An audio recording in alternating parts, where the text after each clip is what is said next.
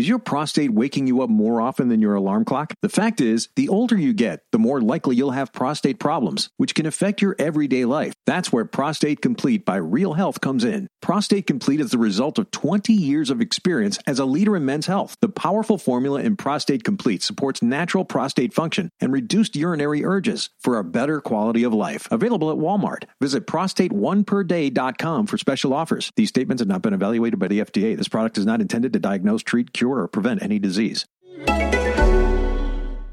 Real Men Feel with Andy Grant encourages men to allow and express all of their emotions. Despite what you may have been told, all emotions do serve you. All links mentioned in each episode are in the show notes found on the blog at realmenfeel.org. Now let's get to it. Hello and welcome to another edition of Real Men Feel. This is your host, Andy Grant. I'm also a coach, author, and healer. And, you know, one of my favorite things about Real Men Feel is the eclectic subject matter and the wide variety of guests I get to talk to. And this is despite having numerous media professionals tell me I should focus on just one aspect of men and build a large audience by focusing on just this one thing. And if I did that, I would be bored to death. I, I think I would just hate that. And a show like today wouldn't happen. You know, in the past, we've done shows about the connection between men and their dogs but we've never expanded into the greater animal kingdom. So I'm really excited today. My guest is scientist, author, and storyteller Dr. Caitlin O'Connell, who joins us to discuss male elephant society and what humans can learn about rituals from animals. So welcome to Real Men Feel, Caitlin. Thanks, Andy. It's great to be here. Yeah, I was really looking forward to this. Uh, a mutual friend put us into contact, and uh, she heard of, of, your research with elephants and everything you learned about male elephants and society, and just thought it would fit with me, and and it did. yeah, I'm excited to to talk to you and your audience about this because there there are so many amazing parallels between male elephant society and male humans. Cool. What first got you interested in, in elephants? Has it been since you were a little girl or? I've always been interested in animals and animal communication. Um, and uh, my first love was frogs, and then it went to insects. But um, really, the opportunity to study elephants came when I uh, was um, volunteering in different game parks in Africa. My boyfriend at the time, now husband, and I took a year off between graduate degrees, and uh, we were volunteering in a game park, and they asked us if we wanted to do this elephant study. And we're like, what? um, absolutely, yes. and and the, there are many reasons why elephants appeal to me because they communicate long distances, and I always loved animal communication. Uh, and it just one thing led to another, and it be, fast quickly became my life's work. And uh, you know, once you study elephants, you can't really go back. All right, so t- so tell me about elephant communication. I, I didn't I don't understand what how do they communicate long distances?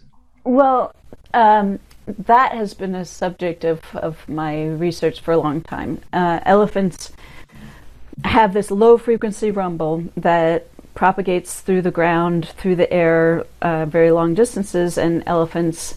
Um, they have big ears for a reason, not just to cool themselves, but also to you know use them as a parabola uh, to pick up these low frequency sounds, and their middle ears, their cochlea, are set up designed to detect low frequency sound at the threshold and below threshold of our hearing. So at 20 hertz, and males actually produce rumbles at 10 hertz, and that uh, low frequency signal then propagates long distances. And so I my first work on elephants was really looking at um, how their vocalizations are made and propagated and um, the you know the physical structure of them. But at the same time, I was also helping people keep elephants out of their crops. so there were many different aspects of elephants that I, I, I was actually contracted to the Namibian government to um, do a study on the how elephants use their environment and how to take that knowledge and help farmers deter them from coming into the cornfields and eating all their food. Hmm. So, is there is there really a language behind the vibrations?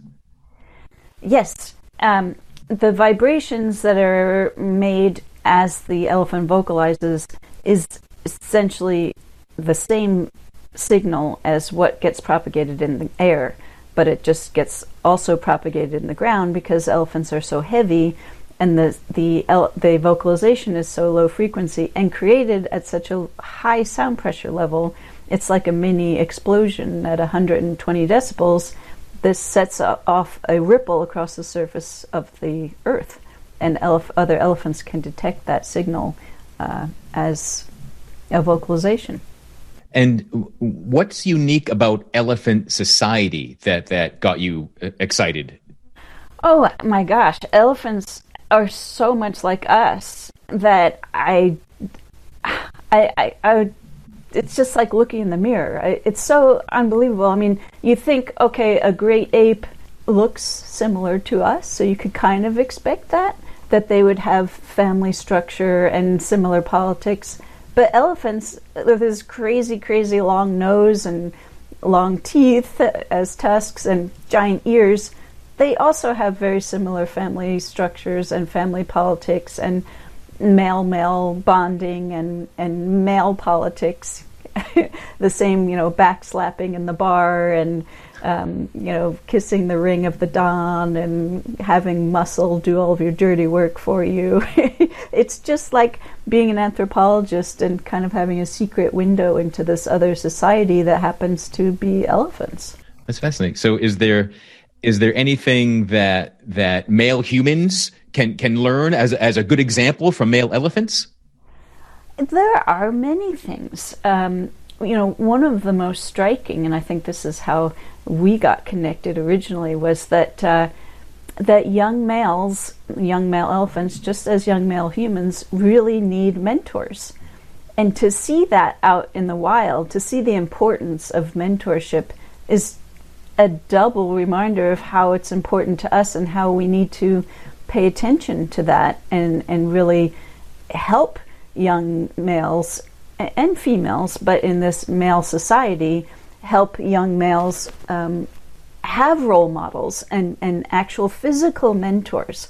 So, what happens out in the wild with elephants is that there's a lot of hormonal influence of an older bull on a younger bull. A younger bull, if he was not in proximity of an older bull, he would go into the hormonal state of musth much sooner than he would otherwise. And musth is like rut in antelope, where in antelope, all males go into this state at the same time. It's the mating season, and they all fight each other for access to mates and whether they bellow and roar as well. Um, but in elephants, it's more of a gentlemanly turn taking that one male goes into musth and the others do not. Or he goes away from his group and seeks out females and then comes back months later when he's not in musth anymore. So, w- what happens with these young bulls, if there's no older male in proximity, they go into musth much earlier than they should. And this has been shown in two parks in South Africa where um, many different animals were reintroduced to an environment, including young male elephants and rhinos.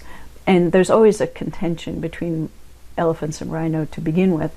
But these young males, without the oversight, uh, hormonal oversight of older bulls, kind of went berserk. They went they were really, really aggressive, went into, uh, had high testosterone spikes, which is the signature of, of musth, and killed rhinos, a number of them. And in both situations, the park managers realized, oh, okay, let's bring in older bulls and see if that will sort this out.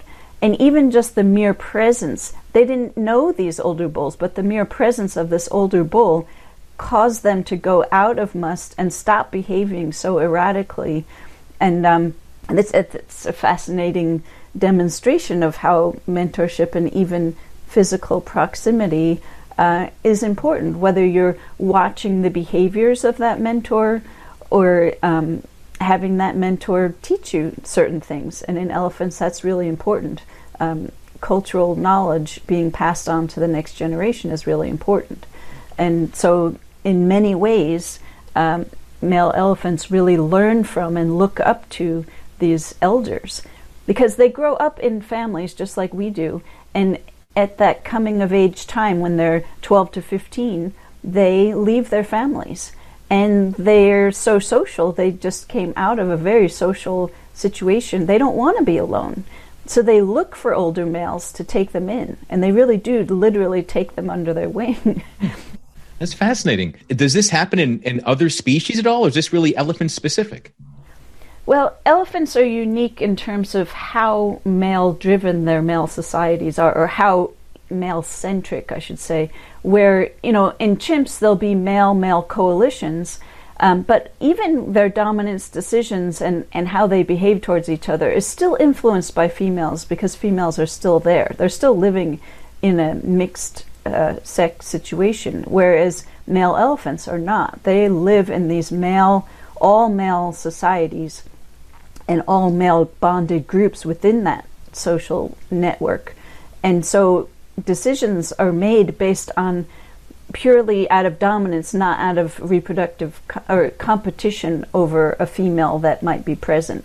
Like, oh, I'm going to do this and, you know, impress this female. They're, they're, that's not how their society works. So it's an interesting model for um, many human all male societies and kind of ritual behaviors within these societies that, that elephants have this all male groups. And uh, sperm whales are similar. They have these all male bachelor groups that don't interact with the females.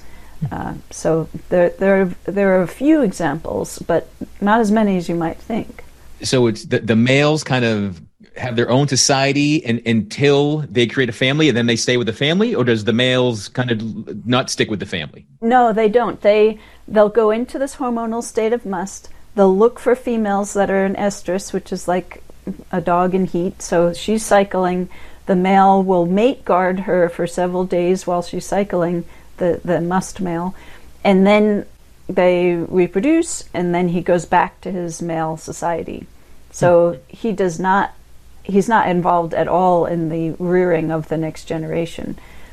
Uh, the only time he then interacts with family is if they overlap at a waterhole and young bulls might come and get curious about the older bulls and come and investigate them and the, many older bulls will let them some will not because there's all different adult male characters. There's the bullies there's the diplomats uh, there's the politicians, there's the punching bag, there's all these different characters, and they really do have a, a, permanence to that character. We're, we're looking at a data set right now over five years and showing how really the, the diplomat always stays the diplomat and makes decisions to either reject a bully. When he sees a bully coming in, he'll try and keep him away from the group. Uh, and when he sees one being aggressive to another, he will go out and try and stop the uh, the fight. and so it's it's really fascinating to see this uh, parallel universe between elephant males and human males. You know, again in the bar, that kind of backslapping. They love tactile interaction. These males, they they love touching and um, you know trunk over the head or touching their ear to the body of another. They're always in tactile uh, contact with within their bonded groups, and these bonded groups have a leader. And leadership is is not a word that one should take lightly because leadership implies that you are trying to um, influence the group to help the group, not not just being on the top of the of the totem pole, let's say. So dominance and dominance hierarchies, that dominant individual is uh, the highest ranking individual. But when you say, uh, like like in baboons, let's say the yellow baboon, um, being on top of the dominance hierarchy does not necessarily mean you're a leader because the females in the group lead. The the male's just trying to make sure he stays dominant but he doesn't care so much about the outcome of, of the group or whether they get enough food to eat. um, but in elephants, it appears that that dominant bull is making decisions not only for the safety of himself, but for his group. Because there's this realization that being in a group has benefits. You can coordinate, you can form coalitions and protect your territory. Now, they don't have territories, but they have these home ranges and water sources within the home ranges that um, that they form these intimidation, you know, intimidating situations to force others to stay away.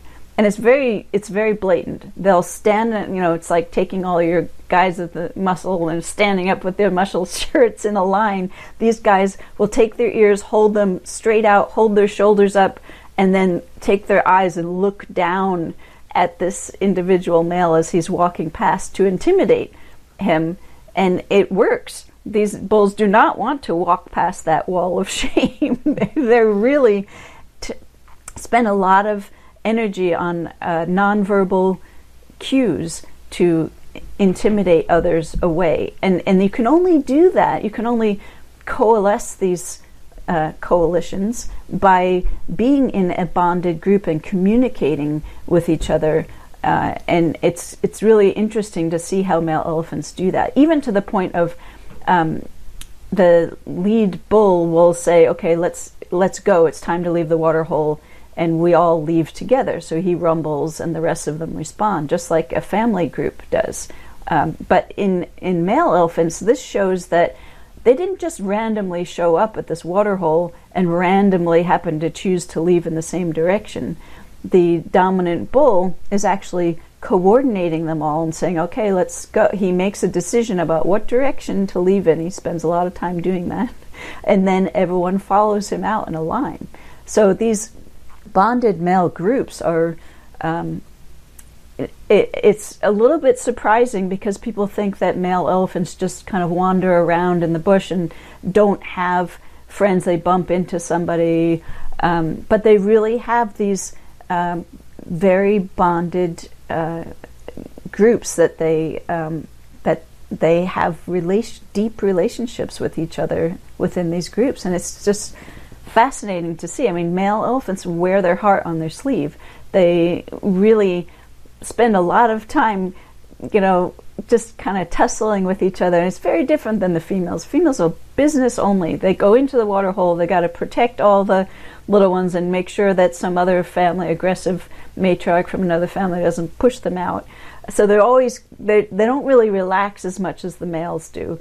And they don't spend as much time with tactile interaction. So um, these male elephants are just a fascinating way for us to learn more about what's important within these bonded groups and you know what we should pay attention to. Um, h- how do we get closer to each other? And and you know tactile interactions are a really important part of that, which is also why you know makes the pandemic even harder to deal with because we can't shake hands, we can't slap each other on the back, hug, um, you know all these things that elephants love to do and and male humans love to do. We can't do them right now, and it just highlights the importance of these uh, these behavioral interactions. Is, is there anything that you see?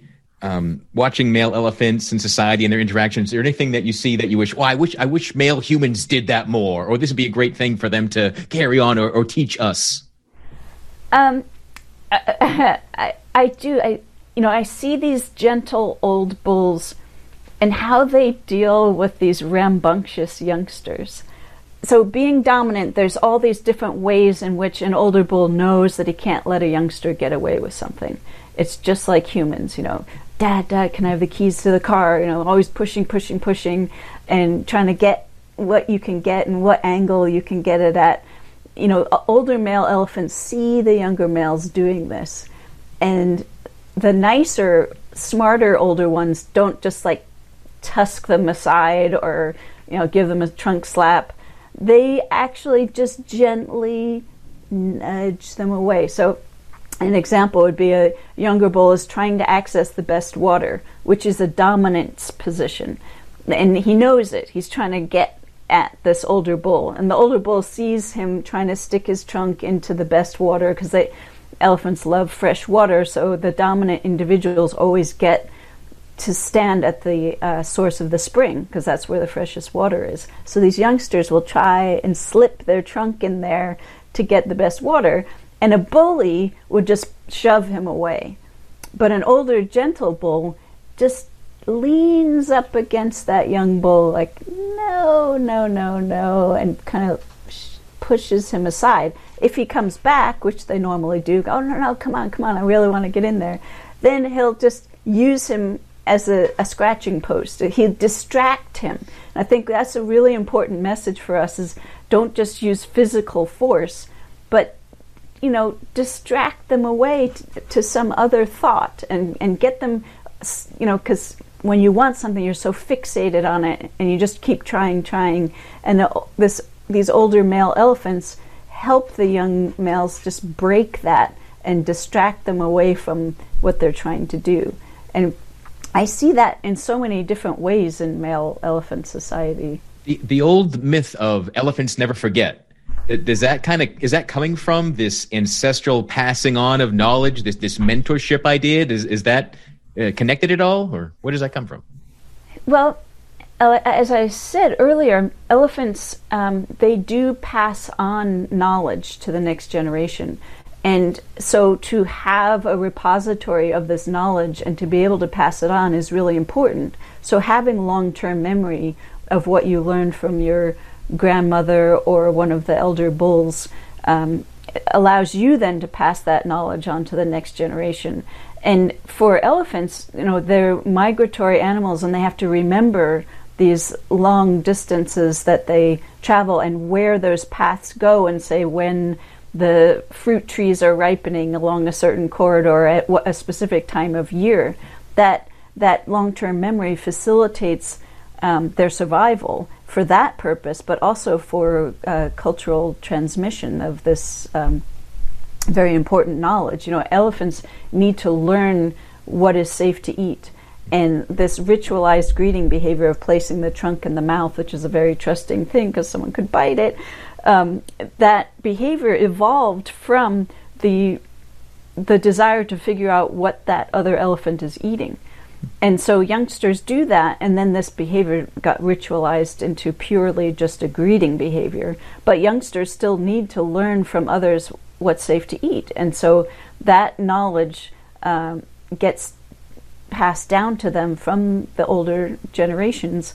But then when things uh, in the environment change, when it dries up, the actually the older, wiser individuals in the group help that group succeed more than uh, younger uh, families that don't have that repository of knowledge within their um, within their family. They don't do as well because they don't know as many options for how to deal with uh, stressful situations. Um, so having that long term memory uh, is beneficial on many levels is there always just one diplomat and one bully or is each one different? And you could have a, you know multiple variations of these different personality types? Well you know it, it's that's a good question because within families you do see the matriarch the kind of general the diplomat and then uh, a kind of secretary of state sort of you know there's there's there's leadership that's uh, spread amongst the older females and and within these specific um, genres. And for males it's the same. You there might be several diplomats but usually one that really makes a statement about bullies. And and bullies evolve out of being a bully if there's an opportunity to uh, be more of a dominant individual. They, what I've seen, um, and and I write a lot about this in my book Elephant Don, uh, about this amazing um, dominant bull and his posse. That's about fifteen other elephants one year he disappeared from the population the year that we decided to film him of course. Like that's the most constant thing in the environment. Greg is going to be there and he's not. So what do we do? How do we solve this? Is to look at what happens when the kingpin is removed from the society. What what happens? Our two biggest bullies were uh, luke and prince charles. Our two bullies were uh, they immediately started being more diplomatic with the younger ones and tried to build posses of their own and and were much less aggressive. And and so to see how a bull will react to their social environment you know their their their characters are somewhat dependent on the habitat environment but also social environment. But yet over time when we look over a five year period of both wet and dry years you still have this core um, personality trait that you're either really outgoing and affiliative, uh, more likely to reconcile, whereas you can also have bulls that are much more likely to charge first, ask questions later. and uh, and where then you have Greg, who's the most dominant individual, and he's somewhere in between. He's got the carrot and the stick, and it it more individuals move in that direction when they're climbing up the uh, the dominance hierarchy. That they know that the, we can see that the other individuals don't like to hang out with bullies, and bullies don't necessarily want to be around others, but they, when they do, they're too aggressive, and then they, they've got to temper um, their behavior accordingly. And it's really fascinating to see over the years to watch these different characters evolve based on um, what their interests are in that group. So there are many, not many, let's say two or three individuals that were as close as possible to the Don position, but were not politically motivated at all. So when the Don disappeared, they did not become the next Don. They just were very well liked, but they never took on that role. And so it's very, just as we all have our own personalities, they all have their own characters that are influenced by the, the others that are around them and by the environment. So that, that's just another way to highlight how similar they are to us and, and what, being able to watch um, their male society over the years has really helped me see that even more how similar we are to elephants in so many ways and how much we are a social animal confined by all of the same things that other social animals are and that that's actually why I got inspired to write um, Wild Rituals, my latest book, is because I wanted to show how similar we were to these other animals and how ritual is so important to bring us together and to keep the peace. And it, it's it, there's so many fascinating parallels that I was excited to put those on the page so that people could really experience them for themselves. So, for animals and humans, why are rituals important to begin with? Well, it's interesting. Um, you know, you wonder why are there dawn choruses uh, you know, why does the lion roar at dusk and dawn? Why do they do that? Um, well, if you you can look at it as as keeping the peace. They're defining a boundary, and this is their area, and then the other pride over at that other waterhole roars at dawn and dusk to define their territory, and this is an important ritual for them to keep the peace. Now, greeting also is a ritual to keep the peace. You know, the handshake originally it's thought that it evolved um, to show that you were not carrying a weapon. And for the elephant uh, or the wolf, it's very disarming to place yourself in a very vulnerable position, put your trunk in the other's mouth, or to uh, for a wolf to lick the mouth of a dominant individual that could bite you. Um, it's a it's a demonstration of trust and that you don't mean any harm. So it's very disarming and brings peace. Now, hormonally, it also um, stimulates hormones like oxytocin uh, when we, we gaze at each other, when we smile at each other. It's called the bonding hormone. And it even works between yourself and your, your pet, your dog. Um, dogs also, when they gaze at you and you gaze at them, it's just like the mother child bond or parent child bond where um, you both get this release of oxytocin, which makes you feel good, warm and fuzzy. Uh, so there are many reasons, uh, and and as far as you know, I talk about ten different rituals, but let's use another example of group rituals. Group rituals, um, anthropologists thought evolved in humans to help us to facilitate hunting.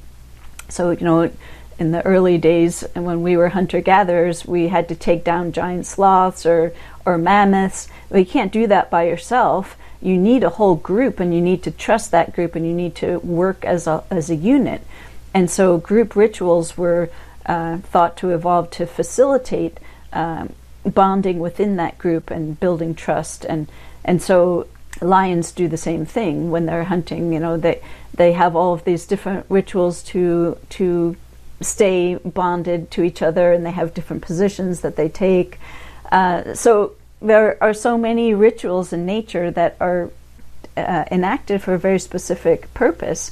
And for us in our daily lives, um, you know, I, I, have a little ritual right before I sit down to do my writing uh, in the morning, and you know, I meditate and I I have a few little talismans of you know at my desk that I uh, hold in my hand, and it's kind of rituals help comfort you. They help you really know what to do. I mean, rituals in, in throughout human society have really helped us feel more comfortable and more bonded to each other.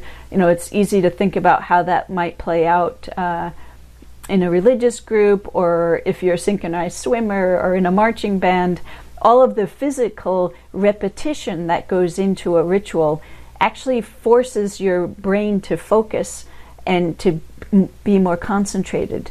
Um, so there's there's lots of ways that rituals make us stronger uh, and help us think better. Uh, are there any wild rituals that you uh, that you, you, you witness and you think, "Wow, I wish I wish more people would do this"? Well, just even a simple greeting. I mean, elephants do not overlook the greeting ritual. Uh, dogs will never not greet you when you come home. You know, that's just not on the table. Um, but we often will take that for granted. You know, even during the pandemic, if you're, you know, wake up and go downstairs or wherever your coffee machine is, you know, get me coffee.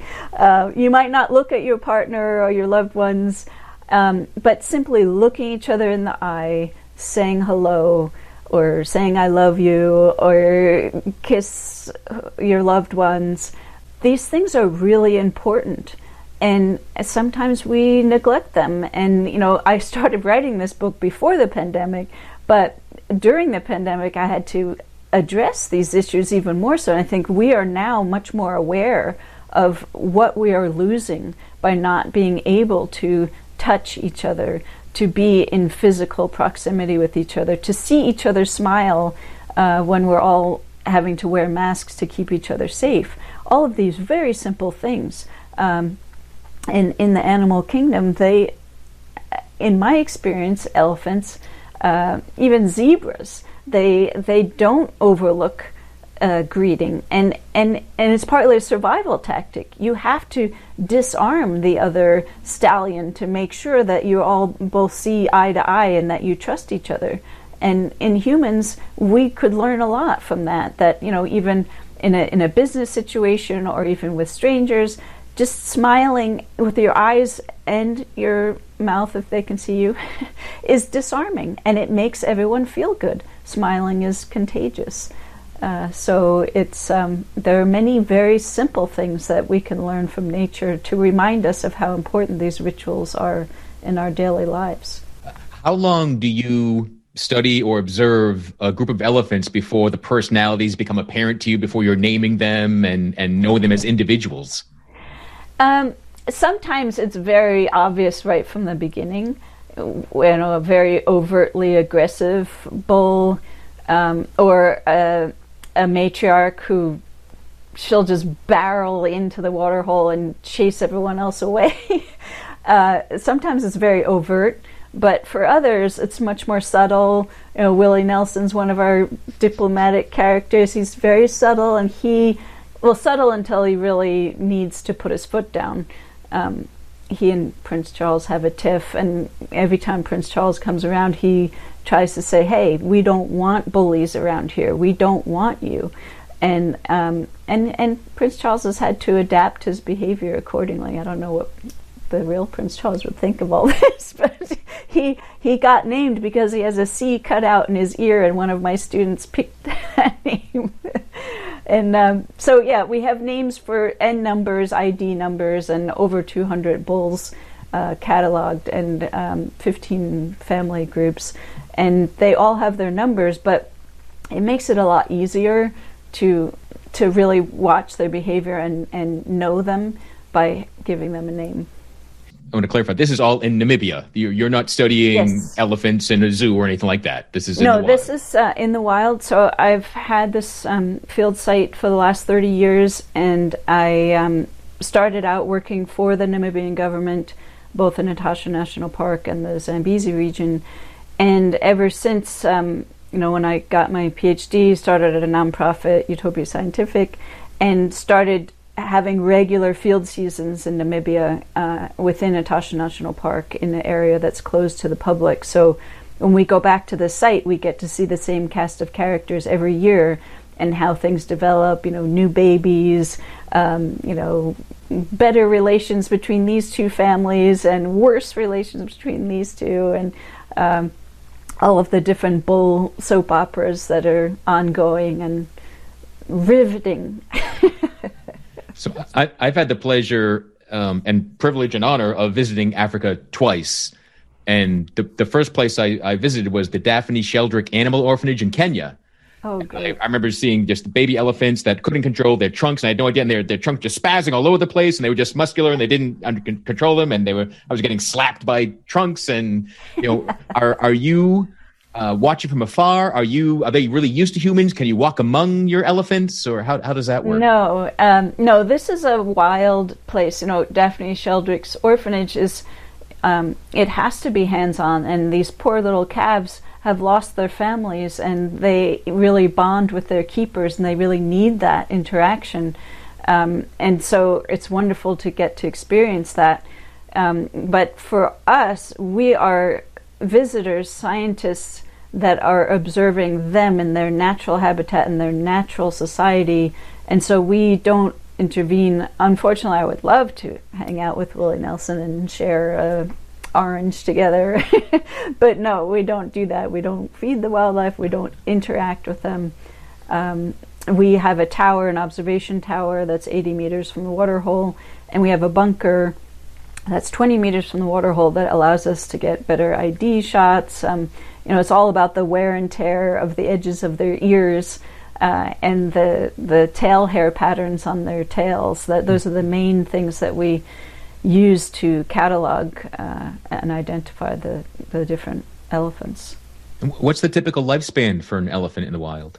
Uh, elephants are very similar to humans. Um, you know, anywhere from 60 to 90. I mean, 90 is more in captivity, although there's been some studies to show that they actually don't live as long in captivity because of unhealthy conditions and not being able to uh, usually foot problems from not being able to uh, walk long distances and, and you know have cement and you know not good conditions for them. But um, on average, around 60, um, maybe a little bit more, maybe a little bit less. And, sometimes in Etosha, we see elephants that we think uh, when they die natural, and you get to see the jaw because you can age them based on the uh, how many teeth are left in the jaw so that the um, elephants have six sets of teeth, and when the first one, if they move forward, the first one drops out, and the second one erupts and moves forward.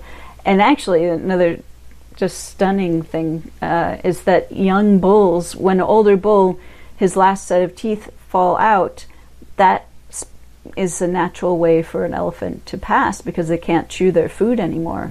But a young bonded bull will come and chew the food for the elder and, and, and give it to him.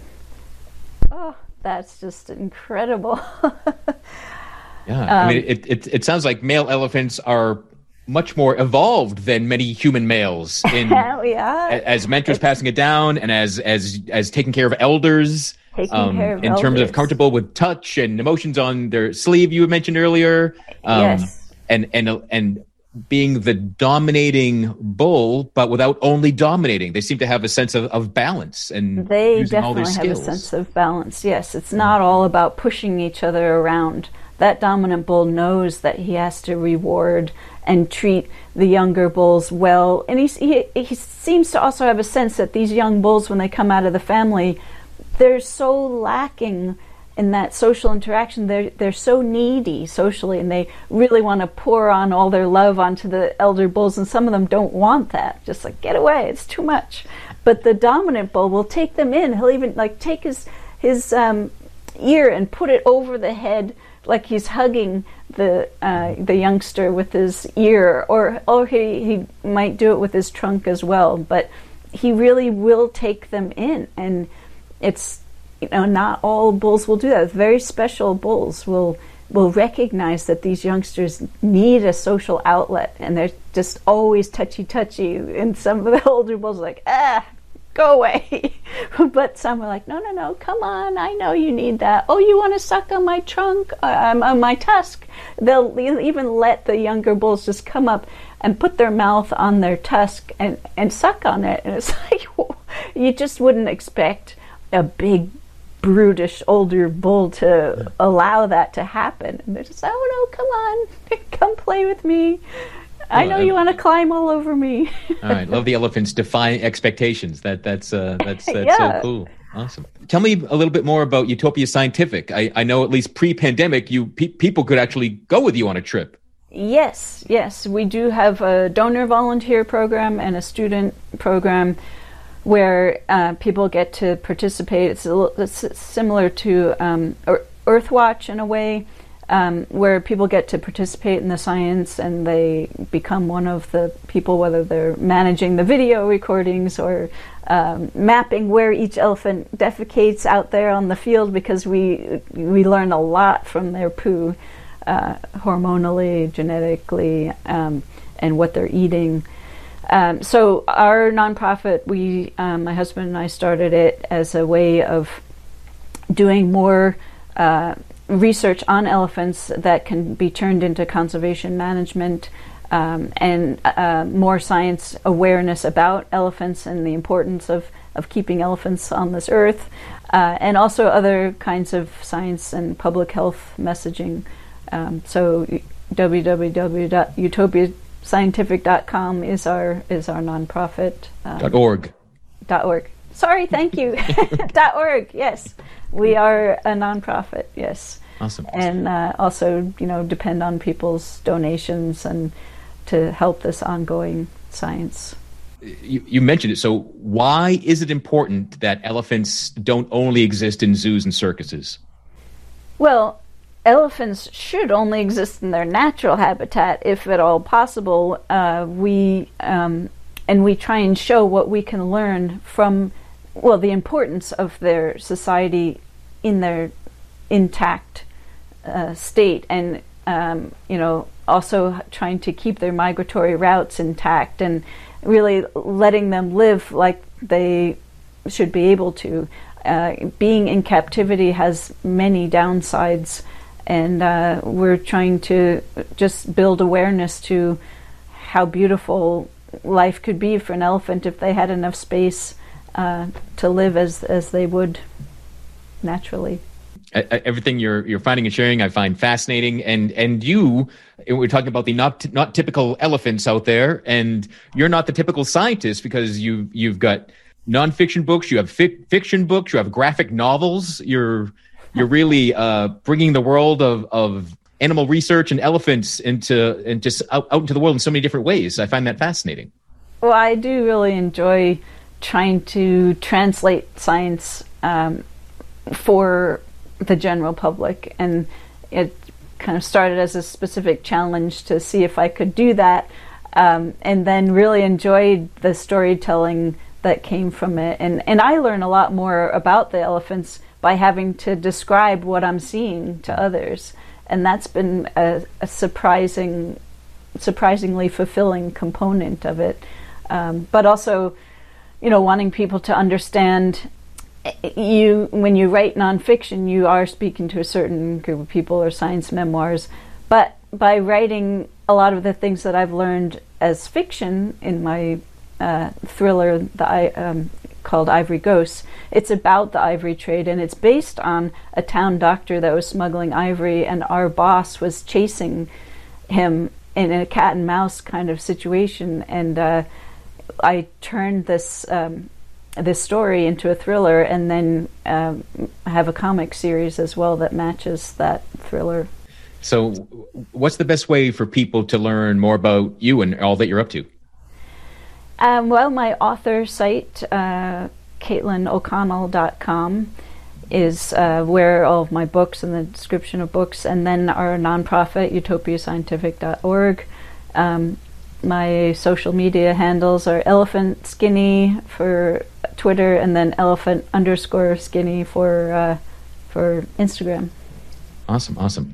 Well, I really uh, appreciate your your time. Um, all not having your research just be dry research. I, I, really enjoy the storytelling, the entertainment factor that you you bring to all that you're doing, and to to spread the good word of elephants and all the other wild animals that you have come across, and the importance of rituals as well.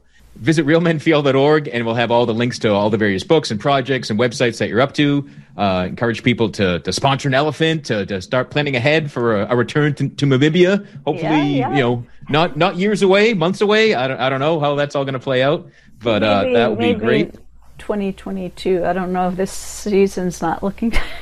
who knows what's happening with the vaccine? But um, yeah, last year was the first in 20 that we were not. Uh, first year, consecutive year that we couldn't be in the field. So uh. hopefully it won't be too long. But yeah. Ooh.